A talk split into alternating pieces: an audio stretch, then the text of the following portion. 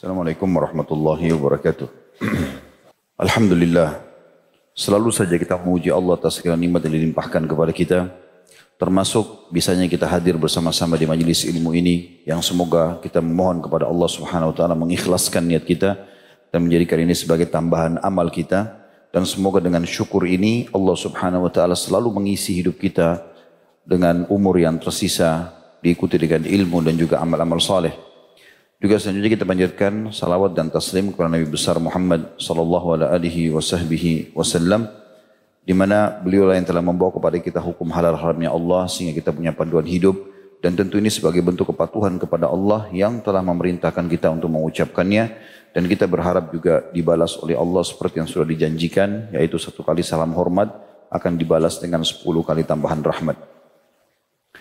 Melanjutkan bahasan dosa-dosa besar. Semoga Allah subhanahu wa ta'ala menyelamatkan kita darinya. Dan kita masuk di halaman 59 malam ini dari buku kita. Bab Maja'a fi Za'amu. Bab tentang tanda kutip mereka menyangka. Atau kalau kita berikan judul, bab larangan mengikuti prasangka yang salah atau keliru. Di sini penulis mengangkat dalil seperti biasa, saya akan bacakan dulu baru insya Allah kita rincikan. Semoga Allah berkahi. Yang diangkat pertama adalah surah An-Nur oleh penulis. Ayat 15. A'udhu billahi minasyaitan rajim.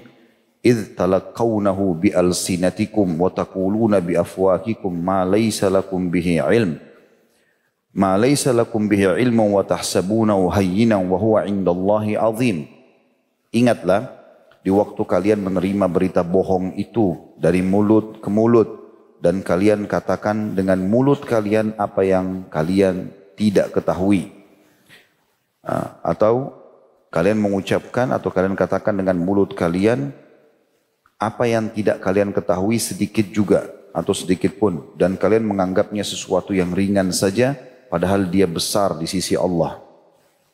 Tentu An-Nur ayat 15 ini tidak asing bagi kita teman-teman sekalian karena ini menceritakan tentang kisah ifk.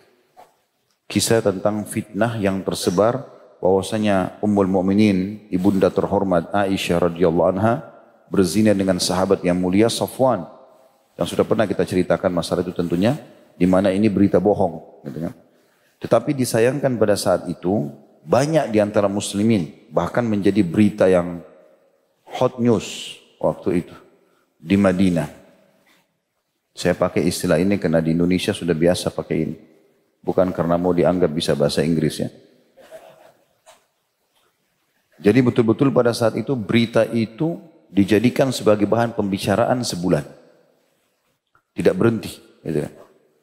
Dan yang uniknya orang-orang yang sangat dekat dengan Nabi SAW ikut-ikutan membenarkan mereka berkata, mereka berkata, dengan bahasa-bahasa seperti itu. Sampai ipar Nabi SAW Hamna binti Jahash. Ya. Ini ipar Nabi SAW, saudaranya Zainab binti Jahash. Akhirnya dicambuk 80 derah kena berita, sebarin berita yang tidak benar karena prasangkanya. Begitu juga dengan uh, penyair Nabi SAW. Ya. Kemudian juga salah satu sahabat Nabi yang lain sepupunya Abu Bakar. Hasan bin Thabit dan juga uh, Musrih bin Abi Musrih. Dan ketiganya akhirnya dicambuk pada saat itu. Dan kita sudah tahu ada justru orang yang dipuji oleh Allah Subhanahu wa taala yaitu Abu Ayyub Al-Ansari dengan istrinya Ummu Ayyub radhiyallahu anhu majma'in karena pada saat Abu Ayyub atau Ummu Ayyub bertanya, "Wahai Abu Ayyub, bagaimana pendapatmu dengan isu atau berita gosip yang tersebar itu?" Maksudnya benar nggak nih? Maka kata Abu Ayyub kalimat yang bijak mendidik istrinya, saya mau tanya, kira-kira menurut kamu bisa nggak saya ini sebagai suami yang kau kenal selama ini melakukan perbuatan itu? Kata Abu Ayyub tidak mungkin. Karena dia sangat tahu suaminya sangat jauh dari perselingkuhan dan zina. Lalu kemudian Abu Ayyub tanya lagi, kira-kira kamu sebagai istri bisa lakukan itu? Dia mengatakan tidak demi Allah, kata Ummu Ayyub. Kata Abu Ayyub kalimat bijaksana. Dia mengatakan, ketahuilah Safwan lebih baik dari aku. Dan Aisyah lebih baik daripada kamu. Artinya kalau kita saja nggak mungkin lakukan, apalagi mereka. Dan Nabi SAW memang naik di atas mimbar dan berkata pada saat itu, kenapa ada orang yang menyakiti aku di keluargaku? Maksudnya Aisyah, yang aku tidak pernah tahu kecuali kebaikan. Dan kenapa ada yang menuduh juga sahabatku yang tidak pernah aku tahu kecuali kebaikan dan tidak pernah masuk ke dalam rumahku kecuali bersamaku. Artinya tidak pernah Safwan datang nyelonong tiba-tiba sendirian ketemu Aisyah. Dari dulu gak pernah. Kalau masuk ke rumahku pun bersama-sama aku. Tapi subhanallah orang kemakan berita itu. Dan kebanyakan orang tidak memastikan. Begitu ada gosip tersebar, prasangka-prasangka langsung saja diterima. Maka Allah subhanahu wa ta'ala menurunkan ayat Al-Quran ini membela Ummul Mukminin Aisyah radhiyallahu anha dan Safwan dan ini akan ditilawakan oleh orang beriman sampai hari kiamat. Dan setiap kali kita baca An-Nur ayat 15 ini kita akan tahu oh kisahnya Aisyah sama Safwan yang dituduh berzina ternyata salah, gitu kan? Dan terus akan ada rentetan tiga orang sahabat yang akhirnya dicambuk karena dianggap mereka sebagai berita dusta. Makanya Allah bilang ingatlah, maksudnya pelajari itu. Kita yang tidak hadir pada saat itu pelajari, renungi itu yang pernah terjadi. Jangan terulang lagi. Allah bilang, di waktu kalian menerima berita bohong itu dari mulut ke mulut. Dan kalian katakan dengan mulut kalian apa yang tidak kalian ketahui sedikit juga. Kalian tidak lihat itu. Memang lihat Aisyah zina sama Safwan, Gitu kan? Enggak, mereka enggak tahu, mereka enggak lihat. Hanya kebetulan Aisyah karena berada di atas unta, Safwan karena ingin diselamatkan dan dibawa karena tertinggal dari pasukan, lalu dari jauh tersebar gosip itu. Kata Abdullah bin Abi Sarul kepala munafik, mana bisa laki-laki sama perempuan berdua lalu selamat. Tapi dia pintar, dia enggak bilang berzina, dia cuma bilang selamat. Ya. Maksudnya di sini adalah berzina tapi dia nggak kasih isyarat langsung atau dia tidak bahasa langsung maka dia tidak kena hukuman cambuk gitu kan. Maka Allah mengatakan sayangnya kalian menganggap itu adalah hal yang ringan. Padahal di sisi Allah sangat besar. Coba renungi teman-teman ini. Ada hadis Nabi yang pernah kita sampaikan. Riba itu 72 atau 73 tingkatan. Yang paling rendah seperti orang berzinai, menzinai ibunya sendiri. Jadi kalau kita kasih angka 1 sampai angka 73 atau 72 tingkatan, yang paling rendah riba seperti orang zina sama ibunya. Dan yang paling tingginya, tingkat 73 itu adalah mencoreng kehormatan seorang muslim. Jadi sama level riba tertinggi. Sama dengan tu, satu, satu dirham riba sama dengan 36 kali berzina. Itu luar biasa. Atau sama saja kalau antum gosipin seseorang muslim, ya, benar terlepas benar atau salah. Kalau salah berarti gosip, gibah. Kalau benar berarti fitnah kan gitu. Maka itu sudah cukup kita mendapatkan pada saat itu panen dosa sama dengan 73 kali berzina dengan ibu sendiri. Karena satu kali riba itu yang paling rendah sama dengan sekali berzina sama ibu sendiri. Tapi itu 73 tingkatan berarti sama dengan 73 kali. Hanya menceritakan sesuatu prasangka-prasangka walaupun itu benar pun tidak boleh. Apalagi kalau tidak ada. Juga beliau mengangkat dalil surah Al-Hujurat ayat 6 yang bunyinya a'udzubillahi minasyaitonirrajim ya ayyuhalladzina amanu in ja'akum fasikum binaba'in fatabayyanu an tusibu qauman bijahalatin fatusbihu ala ma fa'altum nadimin hai orang-orang beriman jika datang kepada kalian orang yang fasik membawa suatu berita fasik itu nggak jelas statusnya orang ini siapa gurunya lingkungan di mana dia hidup, bagaimana tanggapan keluarganya, bagaimana teman-temannya menilainya, gitu ya.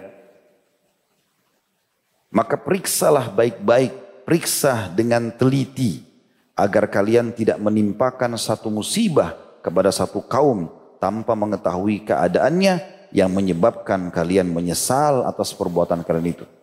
Makna menyesal ini kalimat santun dari Allah SWT artinya kalian akan saya hukum dengan berat nih. Jadi hanya sekedar nerima gosip. Makanya teman-teman, kalau ada informasi yang sampai kepada kita, yang kita lakukan beberapa hal. Yang pertama sekali, tanya dulu. Ini ada hubungannya sama saya enggak? Enggak ada hubungannya sama antum, anggap tidak dengar. Cukup ingkar mungkar, ya Allah perbaiki. Ya Allah berikan hidayah. Kalau hubungan sama antum, nama-nama nama antum dibawa-bawa, oke. Okay. Kalau enggak, jangan ikut-ikutan. Gak usah masuk ke zona orang lain. Masih banyak urusan kita yang harus kita selesaikan. Kemudian setelah itu, kalaupun ada hubungan sama kita, tabayun. Cross check dulu. Cross check pun itu betul-betul mendengarkan informasi dan melihat bukti-bukti. Karena orang fasik itu, salah satu cirinya, mereka kalau menyebarkan gosip, mereka punya argumentasi, bukan tidak punya. Syaitan membantu mereka membuat argumentasi itu. Seakan-akan betul-betul dia gambarkan di depan kita, kalau ini benar orang melakukannya. Apa Allah sebutkan tentang ciri orang munafik dalam surah munafik? Nabi Muhammad SAW sendiri bisa terpengaruh dengan mereka. Karena mengatur retorika, menyusun data-data palsu segala macam untuk menyesatkan atau menyalahkan orang yang sedang dia tuduh. Allah mengatakan a'udzubillahi minasyaitonir wa in wa in yaqulu tasma' liqaulihim ya. Wa idza ra'aitahum tu'jibuka ajsamuhum wa in yaqulu tasma' liqaulihim. Ada dua cirinya. Orang munafik penampilannya, paras wajahnya, pakaiannya semua bagus, menarik kalau dilihat. Plus kalau dia berkata, kau akan mendengar hai Muhammad. Ke retorika yang disusun. Padahal mereka itu dusta. Makanya teman-teman cross-check. Dan cross-check itu bukan hanya sekedar data-data. Sumber yang sedang menyampaikan kita ini orangnya benar gak nih? Kalau, kalau zaman dulu ulama hadis untuk menilai orang itu layak jadi rujukan dalam sanad hadis dipelajari dicari tahu siapa guru-gurunya dulu. Makanya kalau kita lihat di buku-buku yang menjelaskan tentang biografi para perawi hadis itu dicari. Di situ ada guru-gurunya siapa saja, fulan, fulan, fulan, fulan, fulan. Kalau dia sudah sampai pada tingkat orang yang ahli hadis, ditulis itu murid-muridnya siapa, fulan, fulan, fulan, fulan, plus apa pendapat ulama tentang dia. Itu baru orang itu bisa diterima informasinya. Kita sekarang subhanallah nggak tahu orang ini dari mana asalnya, siapa gurunya, ya Bahkan mungkin kalau kita tanya keluarganya mungkin dia buruk di keluarganya. Keluarganya sendiri mungkin nilainya buruk. Tapi subhanallah banyak orang mengambil informasi dari dia. Itulah yang luar biasa di sini. Dan akhirnya akan menyesal. Karena kalau dia salah bagaimana dia perbaiki. Apalagi kalau meninggal belum sempat minta maaf. Ini sulit gitu kan. Juga hadis yang diangkat oleh penulis. Ini semua masih baru kita baca dalilnya ya. Akan lebih dalam kita bahas insya Allah sebentar. Abu Mas'ud atau Hudzaifah secara marfu disebutkan dari Abu Mas'ud atau Hudzaifah radhiyallahu anhu secara marfu bisa matiyatur rajul za'amu sejelek-jelek kendaraan seseorang dalam berbicara berinteraksi tanda kutip mereka menyangka ya. kayaknya begini sepertinya orang itu bilang ya. hadis riwayat Abu Daud dengan sanad sahih dan dalam riwayat Imam Muslim dari Abu Hurairah radhiyallahu anhu secara marfu dikatakan kafa bil mar'i kadiban an yuhadditsa bi kulli ma sami'. Cukuplah seseorang itu dianggap berdusta dengan mengatakan semua apa yang dia dengar. Dan tentu hadis ini semuanya adalah hadis-hadis yang sahih, ya. Hadis ini riwayat Muslim di, di uh, nomor lima ya di sini cuma ditulis nomor lima saja. Kebanyakan sekarang teman-teman sekalian yang terjadi adalah ini yang terjadi di lapangan yang kita bisa lihat depan mata kita. Orang-orang fasik ini yang tersebar di tengah masyarakat kaum muslimin penampilannya seperti kita kaum muslimin. Mama dia juga muslim, tetapi dia menunggangi penampilan-penampilan islami. Ah, kalau bahasa pengajian kita ikhwah, akhwat, tapi masuk di taklim untuk menipu orang. Dengan performanya dia. Untuk menarik perhatian orang. Untuk bindam gitu. Saya sering sekali ketemu ikhwah itu. Ustaz, bagaimana ya Anda menghadapi ada orang yang menipu Anda? Kenapa akhi kasusnya? Kasusnya penampilannya kalau sholat di saf pertama. Berjenggot. Ya. Kalau pengajian selalu di depan. Di grup suka kirim jadwal-jadwal pengajian. Luar biasa aktifnya. Jadi pada saat dia tawarkan proyek, anak percaya. Nah, seperti itulah. Mereka menjual penampilan mereka. Begitu berjalan waktu, subhanallah. Semua manipulasi. Dan itu berapa kali saya dibahasakan dengan ikhwan, jemput pengajian itu hari, dibahasakan itu sama mereka di mobil.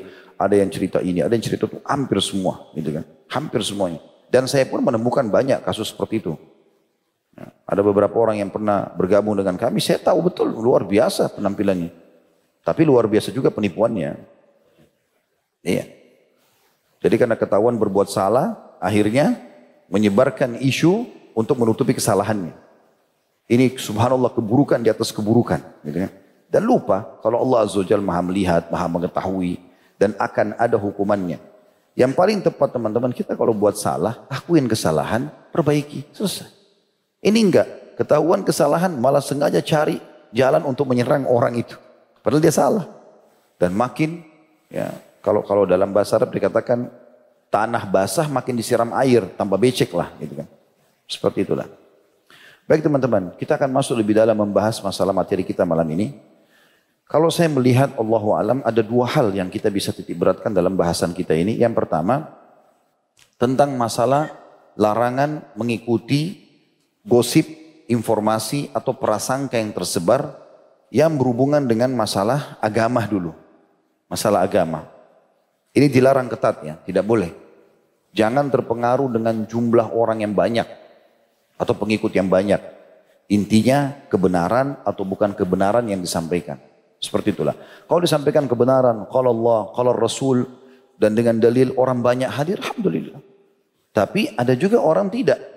Hanya karena pintar berbicara, hanya karena uh, apa ngelucon, hanya karena indan itu. Akhirnya orang jadi banyak ikutin.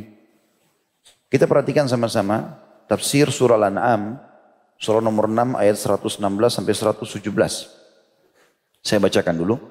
A'udzu billahi minasyaitonir rajim wa in tuti' akthara man fil ardi yudilluka an sabilillah in yattabi'una illa dhanna wa inhum illa yakhrusun inna rabbaka huwa a'lamu man yadhillu an sabili wa huwa a'lamu bil muhtadin jika kamu hai Muhammad mengikuti kebanyakan orang-orang yang di muka bumi niscaya mereka akan menyesatkanmu dari jalan Allah kalau hanya karena kau tidak enak sama orang oh ini mayoritas di sini kita minoritas walaupun mereka batil salah lalu diikuti niscaya mereka akan menyesatkanmu dari jalan Allah. Mereka tidak lain hanyalah mengikuti prasangka belaka.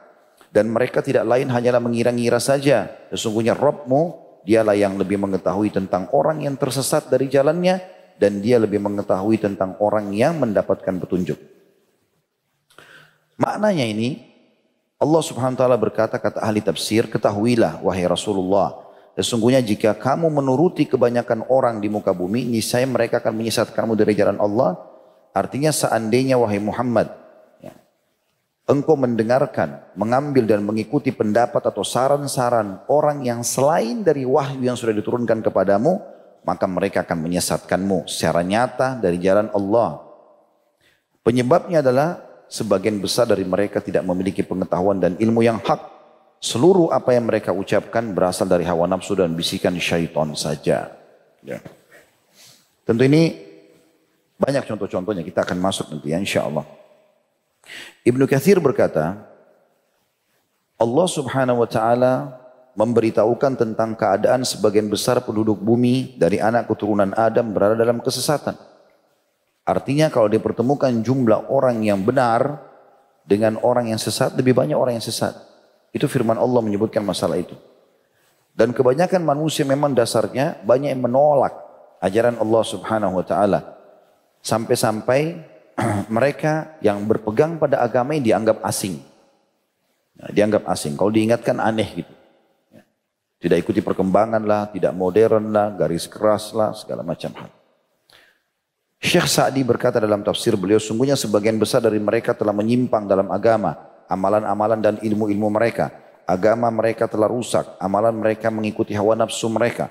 Dan ilmu-ilmu mereka tidak didasari atas penelitian untuk mencari kebenaran dan tidak bisa menjalankan atau me, tidak bisa mendapatkan jalan yang lurus. Syekh Uthaymin rahimahullah berkata dalam salah satu statementnya, sesungguhnya jumlah yang banyak bisa menjadi suatu kesesatan Allah Azza wa Jal berfirman yang artinya dan jika kamu menuruti kebanyakan orang-orang di muka bumi hai Muhammad, niscaya mereka akan menyesatkanmu dari jalan Allah. Dan dari sisi lain, dengan jumlah yang banyak, seseorang bisa tertipu dengannya dan dia menyangka bahwa dia tidak akan terkalahkan dan pasti menang. Ini juga termasuk sebab dari kesesatan itu sendiri. Ada ayat-ayat yang mirip-mirip dengan ini, seperti misalnya Allah berfirman dalam surah Yusuf, Surah nomor 12 ayat 103 yang bunyinya A'udzu billahi minasyaitonir wa ma aktsarun nasi walau harasta bil mu'minin dan sebagian manusia tidak akan beriman walaupun kau berusaha menginginkannya hai Muhammad. Juga seperti surah Yusuf masih sama surahnya tapi ayatnya 106 tadi 103 A'udzu billahi minasyaitonir rajim wa ma yu'minu aktsaruhum billahi illa wa hum musyrikun dan sebagian besar dari manusia itu tidak beriman kepada Allah melainkan mereka dalam keadaan mempersekutukan Allah dengan sesembahan-sesembahan yang lain. Dan sekian banyak tentunya eh, dalil-dalil berhubungan dengan masalah itu. Juga dalam hadis Nabi Shallallahu Alaihi Wasallam yang berbunyi ditunjukkan kepadaku umat-umat kemudian lewatlah seorang nabi bersama satu orang pengikut saja. Ada seorang nabi dengan dua orang pengikut dan ada seorang nabi bersama beberapa orang pengikut dan ada seorang nabi yang tidak ada satupun pengikutnya kan dalam sebuah hadis riwayat Al-Hakim disebutkan Nabi SAW bersabda Allah mengutus 124, 124 ribu nabi di antaranya 313 rasul yang wajib kita imani dan tahu ceritanya, nama-namanya adalah 25 nabi dan rasul dalam rukun iman kita. Berarti masih banyak 124 ribu, cuma 25 saja yang kita wajib ketahui. Berarti masih banyak kita tidak tahu kisah mereka. Memang Allah katakan pun dalam Al-Quran tentang Nabi Muhammad SAW itu. Ada di antara mereka yang sudah kami kisahkan Muhammad, ada di antara mereka yang belum kami kisahkan kepadamu. Maka ada nabi-nabi dikatakan oleh Nabi SAW hari kiamat datang tidak ada pengikutnya walaupun satu. Ada yang cuma diikuti satu orang, ada yang diikuti dua orang tapi kebenaran bersama mereka. Itu yang dimaksud di sini. Jadi kita harus mengetahui dan memahami masalah ini. Contoh misalnya yang sering disebarkan kalau kita lihat misal ahli kitab. Ada firman Allah Subhanahu wa taala yang disebutkan dalam surah An-Nisa surah nomor 4 ayat 157. Ini contoh apa yang kita jelaskan tadi. Allah Subhanahu wa taala berfirman An-Nisa 157 A'udzu billahi minasyaitonir rajim. Wa qauluhum inna qatalna al-Masih Isa ibn Maryam Rasulullah. Wa ma qataluhu wa ma salabuhu walakin shubbiha lahum. Wa innal ladzina ikhtalafu fihi la fi min ma lahum bihi min ilmin illa ittiba'a dhann wa ma qataluhu yakina barrafa Allahu ilaih al-ayah. Dan karena ucapan mereka orang-orang Nasrani ada yang mengatakan sungguhnya kami maaf orang-orang uh, pada zaman itu telah berkata, ini dari kalangan Yahudi berkata, sesungguhnya kami telah membunuh Al-Masih, Isa putra Maryam, Rasul Allah. Padahal mereka tidak membunuhnya dan tidak juga menyalibnya. Tetapi diserupakan dengan Isa bagi mereka. Allah ciptakan makhluk manusia mirip sama Nabi Isa. Jadi mereka kira mereka telah membunuh dan mensalib Nabi Isa. Sesungguhnya orang-orang berselisih faham tentang pembunuhan Isa. Benar-benar dalam keraguan-raguan tentang orang yang dibunuh itu. Mereka tidak mempunyai keyakinan tentang siapa yang dibunuh itu kecuali mengikuti prasangka belaka. Mereka tidak pula yakin bahwa yang mereka bunuh itu adalah Isa. Tapi sesungguhnya Allah telah mengangkatnya ke langit. Jadi ternyata Allah menjelaskan itu. Kalau Nabi Isa AS tidak dibunuh oleh mereka. Tetapi isu ini diyakini dengan sekian banyak orang. Seluruh Yahudi yakin sudah membunuh Nabi Isa. Dan orang-orang Nasrani juga ada yang mengatakan betul Isa itu disalib sampai mereka membuat patung-patung Isa disalib. Jadi hanya kena prasangka. Contoh saja ini dalam masalah keyakinan ya. Begitu juga dengan orang-orang musyrik. Kalau tadi ahli kitab, orang-orang musyrik. Ya, di surah Al-An'am, surah nomor 6 ayat 148. Ya, saya tertarik sekali melihat kemarin ada cuplikan dikirim oleh teman-teman di grup Ustadz-Ustadz kemarin. Uh, ada satu pendeta kalau nggak salah dari Afrika Selatan dari mana dia? Dia bahasanya jelas juga dalam bahasa Inggris dia berbahasa dan kalau salah sudah ada teks bahasa Indonesia-nya. Bagaimana dia menghancurkan patung Bunda Maryam gitu kan. Dia bilang banyak orang sembah ini. Banyak orang taruh di rumahnya. Banyak orang begini dan begitu. Siapa ini? Dia tunjuk, dia berikan kesadaran. Kalau saya lihat ikuti sampai akhir cuplikan, ini sebenarnya mereka mulai menyadari masalah itu dan diambil palu dipukul kepalanya. Patung itu sampai hancur. Dia juga pernah datangkan cuplikan lain gambarnya yang dianggap Nabi Isa. Dia bilang siapa yang yakin kalau ini Nabi Isa dan dan seterusnya. Diluluskan pemahaman itu. Ya itu sebenarnya benar. Harusnya seperti itu. Tapi mayoritas umat Nasrani ikuti itu. Ya, sampai mereka pasang di rumah-rumah mereka, pasang di gereja mereka dan ngomong sama patung itu. Kan Contoh, orang-orang musyrik berkata, ini contoh yang lain tadi itu ahli kitab. Ini orang-orang musyrik berkata dalam surah Al-An'am Surah nomor 6 ayat 148 yang bunyinya A'udzubillahi minasyaitonir rajim. Sayaqulul ladzina asyraku law Allahu ma asyrakna wala abauna wala harramna min syai'. Kadzalika kadzdzaba alladziina min qablihim hatta dzaqu ba'sana. Qul hal 'indakum min ilmin fatukhrijuhu lana in tattabi'una illa dhanna wa in antum illa takhrusun. Orang-orang yang mempersekutukan Rob akan mengatakan, orang musyrik Mekah dan semua orang yang berbuat kemusyrikan, jika Allah menghendaki, niscaya kami dan bapak-bapak kami tidak mempersekutukannya dan tidak pula kami mengharamkan barang sesuatu apa pun. Demikian pula lah orang-orang sebelum mereka telah mendustakan para rasul sampai mereka merasakan siksaan kami. Artinya orang-orang musyrik Mekah dulu berbilang sama Nabi SAW, Hai Muhammad, kalau betul apa yang kau sampaikan, Allah tidak akan sesatkan kami. Allah tidak akan buat kami untuk sembah berhala. Padahal datangnya Nabi Muhammad SAW mengingatkan mereka dari Allah. Dan mereka sembah berhala itu justru dari syaitan. Mereka balik sekarang faktanya. Untuk membenarkan apa yang mereka lakukan, mereka mengatakan, Hai Muhammad, kalau seandainya benar yang kau bilang, Allah tidak akan buat kami sesat. Katakanlah hai Muhammad, adakah kalian mempunyai sesuatu pengetahuan sehingga dapat kami mengemukakannya kepada kami? Atau bisa kalian kemukakan kepada kami? Bahwasanya ini benar Tuhan kalian. Allah suruh patung-patung itu ada yang 360 di depan Ka'bah. Kalian tidak mengikuti kecuali prasangka belaka. Oh ini dulu bapak kami sembah. Oh dulu begini dan begini. Dan kalian tidak lain hanyalah berdusta kata Allah. Dan sekian banyak tentunya contoh-contoh berhubungan dengan masalah ini. Karena melihat waktu saya tidak bahas semuanya. Kemudian teman-teman sekalian. Sama juga dengan prasangka Yahudi dan Nasrani yang disebutkan dalam surah Al-Baqarah. Surah nomor 2 ayat 111. Jadi mereka mengatakan kata Allah, auzubillahi minasyaitonir wa qalu lan yadkhulal jannata illa man kana hudan aw nasara tilka amaniyum kul hatu burhanakum in kuntum shadiqin. Mereka kaum Yahudi dan Nasrani berkata sekali-kali tidak akan masuk surga kecuali orang-orang yang beragama Yahudi atau Nasrani. Demikianlah hanya angan-angan mereka yang kosong belaka. Katakanlah hai Muhammad, tunjukkanlah bukti kebenaranmu jika kamu adalah orang-orang yang benar. Dan ini Allah SWT terus saja menjelaskan tentang masalah hal ini untuk meluruskan pemahaman orang. Ada poin penting di sini yang perlu kita titik beratkan teman-teman sekalian. Berhubungan dengan poin pertama inilah, orang banyak mengikuti prasangka-prasangka agama. Apalagi kadang-kadang hanya kena melihat, oh masanya banyak, oh pengikutnya banyak, oh mayoritas penduduk bumi ini memang berkeyakinan begitu. Boleh-boleh saja dan seterusnya. Ini tidak, bukan itu jadi patokan. Karena Nabi SAW sudah mengatakan badal islamu gariban wasayudu gariban kama badak fatuba lil Islam itu asing pada saat awal datang. Orang-orang Mekah bingung, apa ini Muhammad dakwahkan? Gak boleh sembah berhala, gak boleh begini, gak boleh begitu. Maka dia juga akan kembali asing satu waktu, beruntunglah orang-orang yang asing itu.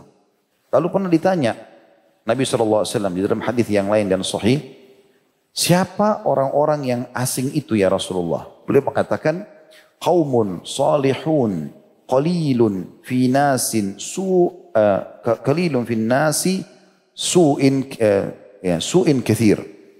May ya'sihim aktsaru mimma yuti'uhum. Mereka adalah orang-orang soleh yang jumlahnya sedikit di antara orang-orang buruk yang jumlahnya banyak. Orang yang menyelisih mereka lebih banyak daripada orang yang menuruti mereka.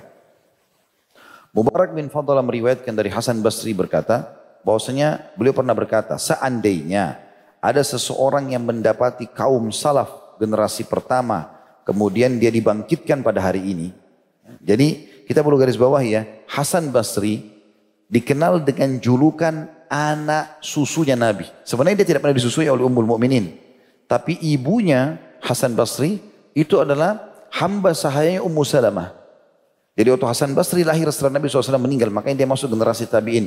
Waktu Nabi SAW meninggal, Hasan Basri lahir. Dan ibunya adalah sahayanya Ummu Salamah. Jadi selalu berkhidmah dengan Ummu Salamah di rumah. Gitu kan. Waktu dia melahirkan, Pernah Ummu Salamah suruh agar e, ibunya Hasan Basri beli sesuatu di pasar di Madinah. Nah waktu dia lagi pergi pasar, Hasan Basri itu bayi nangis. Maka oleh Ummu Salamah disusuin, tapi nggak ada asinya. Karena Ummu Salamah waktu itu tidak ada asi gitu kan. Maka keluar julukan Hasan Basri ini anak susu Nabi. Karena Ummul Mukminin pernah gituin gitu kan. Itu kedudukannya tinggi. Sampai dia menggambarkan waktu saya masih kecil dulu. Saya sering bermain di rumah Ummul Mukminin, ibu-ibu orang-orang beriman istri-istri Nabi sambil meloncat dan memegang atapnya. Jadi beliau memang sangat dekat dengan rumah kenabian gitu. Perhatikan apa kata Hasan Basri. Luar biasa. Beliau mengatakan gini. Seandainya ada seseorang yang mendapati kaum generasi awal. Maksudnya para sahabat. Kalau hidup di zaman kita sekarang. Maka mereka tidak akan mengenal sedikit pun dari Islam kalian ini. Padahal itu zaman tabi'in. Jadi kalau ada sahabat yang hidup sekarang ini. Mereka tidak akan kenal apa yang kalian buat ini. Kemudian beliau meletakkan tangannya di pipinya sambil mengatakan kecuali sholat kalian. Itu di zaman tabi'in. Artinya teman-teman ini sisi yang lain. Kita lebih dalam masuk, sekarang kita bahas perkara kaum muslimin. Kalau tadi kan contoh-contoh orang musyrik, ahli kitab. Sekarang kita masuk perkara muslimin. Apakah kita masuk dalam poin ini juga? Dalam arti kata, banyak di antara kita tidak sadari kalau dia salah.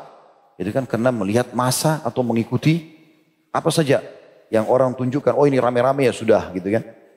Padahal sebenarnya berbeda. Perhatikan perkataan yang lain. Abu Darda radhiyallahu pernah berkata, seandainya dari Abu Darda sahabat Nabi, dia bilang waktu dia lihat tabi'in, generasi yang belajar dari para sahabat. Di masa itu ya, jadi masih sangat dekat. Sahabat yang ikut berperang sama Nabi, mereka hidup dan belajar. Apa kata Abu Darda? Seandainya Rasulullah SAW keluar kepada kalian di saat ini, zaman tabi'in. Maka beliau tidak mengenal apa-apa yang dulu dikerjakan oleh beliau dan para sahabatnya kecuali sholat kalian saja. Artinya banyak yang kalian kerjakan aneh-aneh nih. Gak pernah ada di zaman Nabi. Kalau Nabi hidup, Nabi akan tolak nih. Dari mana kalian bawa ajaran ini? Gitu. Kan zaman sekarang kalau kita ingatin, oh ini wahabi, garis keras. Oh ini macam-macam, salah ini, salah itu, nggak mau. Sudah, oke, okay, baik, silahkan kerjakan. Yang penting tugas kami menyampaikan. Ini perkataan sahabat loh ya. Al-Auza'i berkata, seorang tabi yang masyhur, Bagaimana jika Nabi SAW keluar di zaman ini? Auza'i ini jadi sudah belajar dari sahabat. Dia bicara juga sama tabi tabiin generasi setelahnya. Dia bilang kalau kalau ini ya kalau Abu Darda sahabat Nabi dan juga Nabi SAW ada di zaman kita nih generasi ketiga setelah sahabat setelah Nabi ya. Maka Nabi akan bilang apa nih gitu kan. Pada saat itu ya. Lalu Isa bin Yunus generasi yang datang lagi setelahnya bilang lagi sama murid-muridnya. Tidak tahu kalau Auza'i hidup di zaman sekarang bilang apa. Jadi mereka menukil itu. Gitu kan. Maka saya juga berkata di majelis kita ini. Kalau Rasulullah hidup di zaman sekarang dan para sahabat. Allahu a'lam apa yang akan dikatakan. Karena banyaknya aliran. Aliran ini, aliran itu. Tuhan kita satu Allah. Nabi kita satu Muhammad SAW. Kiblat kita satu Ka'bah. Kitab kita satu rujukan Al-Quran. Kenapa perselisihan ini? Gitu kan. Karena kalau diingatkan harus ada dalilnya. Ah nggak perlu, kan bagus. Nah ini bahasa kan bagus ini yang jadi masalah ini. Bagus di mata, mau tuh mata Rasulullah ini. Diingatkan Wahabi lagi. Predikat Wahabi yang paling banyak nih, paling gampang dilempar. Gitu kan. Akhirnya nggak mau dengar. Ini perkataan orang zaman dulu ini. Ini statement ada semua gitu kan. Ini harus hati. Kemudian yang luar biasa teman-teman, coba renungi hadis ini. Kata Nabi SAW terpecah Yahudi 71 golongan. Terpecah Nasrani 72 golongan. Terpecah umatku. Perhatikan, umatku. Dari kita. 73. Lebih banyak daripada Yahudi dan Nasrani.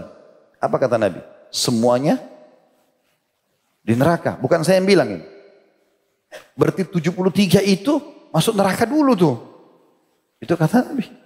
Bukan kata kita. Ini kalau diingatkan, oh ini garis keras lagi. Ini hadis Nabi baca makanya. Loh iya. Kadang-kadang lucu gitu loh. Kalau diingatkan itu, wah oh, luar biasa. Nabi bilang umatku 73. Semua di neraka. Kecuali satu kata Nabi. Ada satu, nggak pakai masuk neraka, surga langsung. Lalu kata para sahabat, siapa mereka ya Rasulullah? Kata Nabi SAW ada banyak riwayat ya. Di antara riwayat mereka adalah al-jamaah. Perhatikan kalimat ini. Al-jamaah artinya komunitas, gitu kan? Komunitas. Nah banyak orang di zaman kita sekarang menafsirkan dan memaknakan kalimat al-jamaah adalah jemaah muslimin. Jadi kalau mayoritas umat Islam lagi buat-buat apa, oh berarti gak apa-apa kan rame-rame. Bukan itu akhi dan ukhti. Al-jamaah yang dimaksud adalah tidak lepas daripada hadis yang lain. Karena hadis yang sama terpecah umat ini dan semua masuk neraka itu Nabi katakan waktu ditanya siapa yang satu itu? Kata beliau maka ana alaihi wa ashabi. Orang yang mengikuti aku dan sahabatku. Berarti al jamaah adalah Nabi dan sahabat. Bukan jamaah yang sekarang. Itu loh. Paham gak sih? Lah iya gregetan gitu Oh ini karena jamaah muslimin rame-rame nggak apa-apa. La haula wala quwata illa billah. Jadi kalau masing-masing buat itu oh nggak apa-apa kan rame-rame itu. Al jamaah nabi dan sahabat. Berarti jemaah generasi awal. makanya tadi perkataan para Abu Darda dan ya, tabi ini tuh, kalau Nabi hidup sekarang heran lihat apa yang kalian buat nih. Itu sudah dikatakan. Gitu. Kok aneh benar gak paham. Baik. Dan dikatakan juga di sini al-jamaah selain kelompok yang pertama, itu juga dikuatkan dengan hadis Nabi SAW, hadis irbat yang masyhur. Berpeganglah pada sunnahku, sunnah khulafa rasyidin setelahku, Abu Bakar, Umar, Uthman, Ali. Berpegang teguh walaupun dengan gigi geraham kalian. Hati-hati dengan amal-amal yang dibuat-buat. Ini Nabi yang bilang, hadis masyhur. Karena itu akan membawa orang pada perbuatan baru dalam agama. Perbuatan baru agama itu adalah perbuatan yang salah, sesat dan pasti saat akan bawa ke dalam api neraka. Nabi sebutkan suruh ikuti siapa? Beliau dengan sahabat. Berarti ini loh yang dimaksud dengan al-jamaah itu.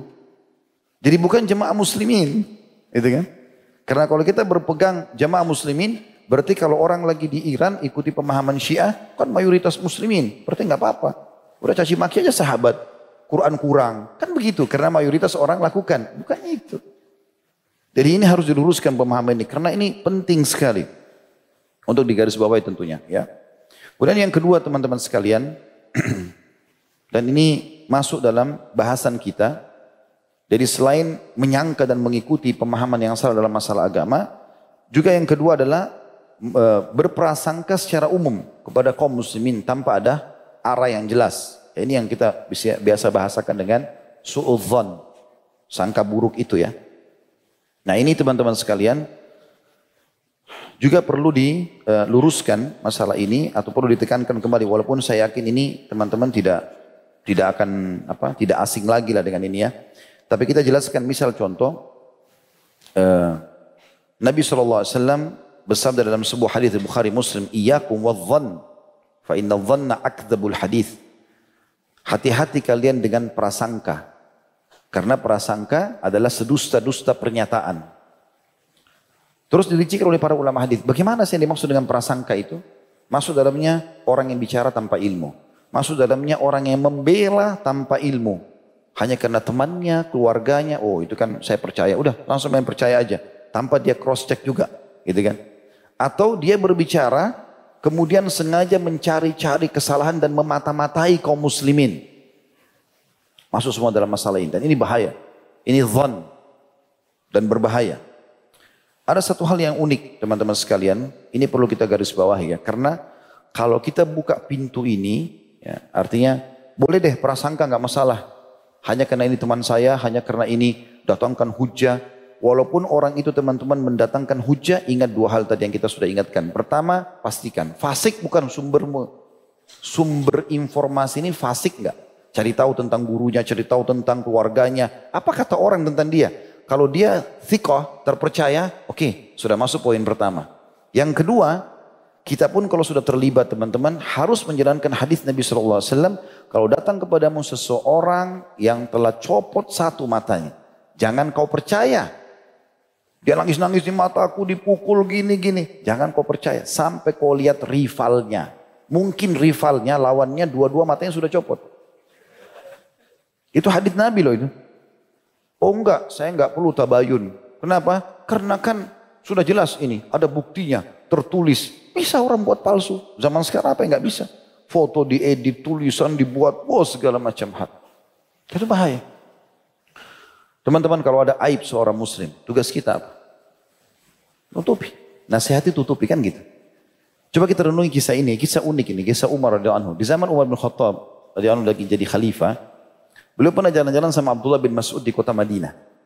Malam hari seperti biasa, tradisi beliau eh, radhiyallahu anhu itu selalu keliling-keliling mencari-cari mungkin ada yang butuh bantuan, mungkin ada seperti itulah. Intinya teman-teman sekalian, pada saat itu dia lewat Umar bin Khattab lewat di sebuah rumah, lagi ada masih menyala sumbuhnya. Kalau zaman sekarang kita lampu ya. Kemudian Umar bilang pada Abdullah bin Mas'ud, kamu tunggu di sini. Dengan hikmah Allah dia suruh tunggu. Kayaknya Abdullah bin Mas'ud tunggu nggak ikut. Umar ngintip dari jendelanya rumah itu. Ternyata di dalamnya terlihat ada seorang yang sudah tua, rambutnya putih, jenggotnya putih lagi minum khamr. Dan di depannya ada seorang wanita, budak hamba saya, yang disuruh menari dan juga menyanyi. Umar gak pakai nunggu, masuk, dobrak pintunya, kamu ini sudah tua, Gak ada pemandangan lebih buruk daripada hari ini yang saya lihat. Kata Umar. Kenapa harus berbuat seperti ini? Maksudnya minum khamar, lalu minum minuman keras, lalu menyuruh perempuan ini menari-nari depanmu. Apa kata orang itu? Spontan dia bilang, wahai Amir Mukminin, yang anda lakukan lebih buruk daripada perbuatan saya. Kata Umar, kenapa? Pertama anda memata-matai saya. Dan Allah mengatakan, wala tajassasu. Jangan memata-matai. Dan Rasulullah SAW bersabda, la tajassas. La tajassus, jangan memata-matai. Yang kedua, anda masuk rumah saya tanpa izin. Umar tiba-tiba dengar itu, tundukin kepalanya radhiyallahu anhu, keluar dari rumah orang itu. Dan semenjak hari itu Umar menghardik dirinya.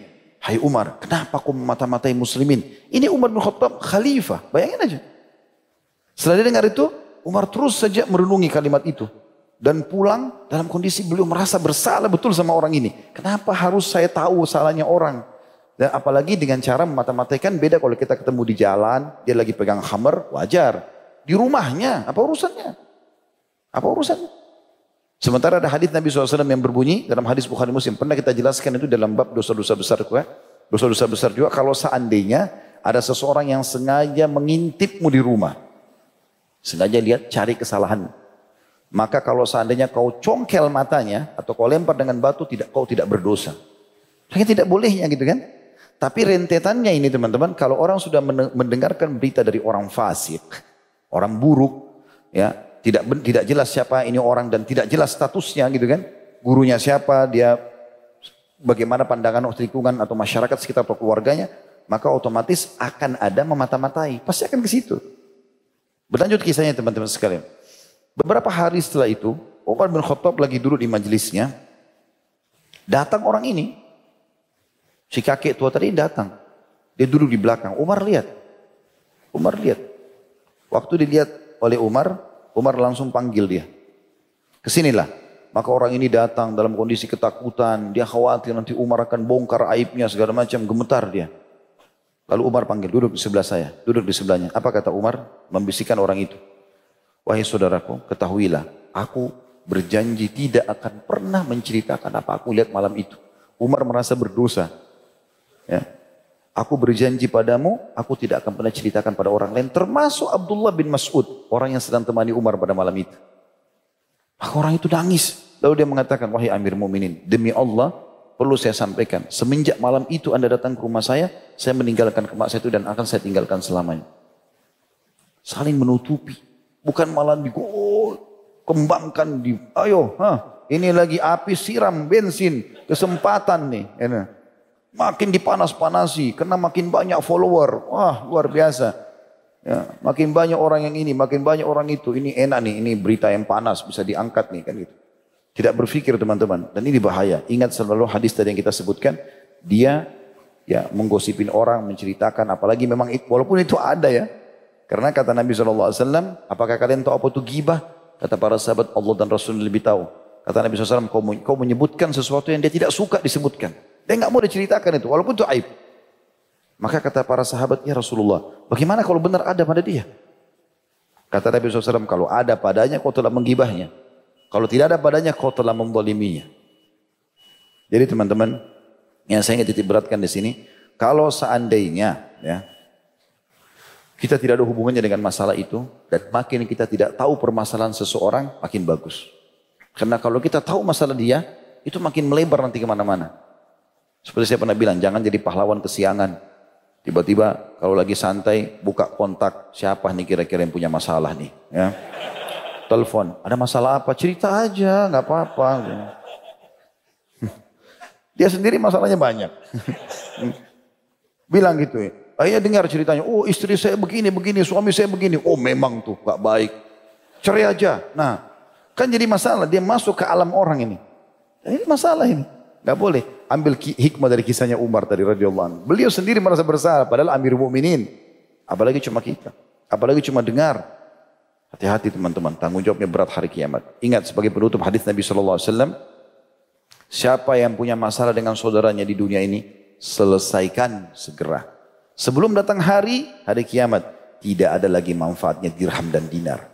Dan lagi negosiasi, kita kan di dunia ini, maafin saya. Enggak, saya enggak mau. Kecuali kau bayar sejuta. Ini sejuta. Masih bisa.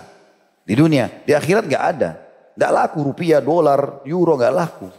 emas, perak, nggak ada yang mau gitu. Kata para sahabat apa di sana ya Rasulullah? Amal solehmu atau dosanya dia. Amal solehmu, sholatmu segala macam dibayar. Kalau masih kurang, dosanya kau tanggung. Dia zina kau yang dihukum. bilang, untuk apa ini? Untuk apa? Gitu kan? Maka ini semua karena beranjak daripada prasangka-prasangka. Allah alam. Semoga Allah jaga kita. Subhanakallah bihamdika. Asyadu la ilaha illa anta astaghfiruka wa atubu ilaik. Wassalamualaikum warahmatullahi wabarakatuh.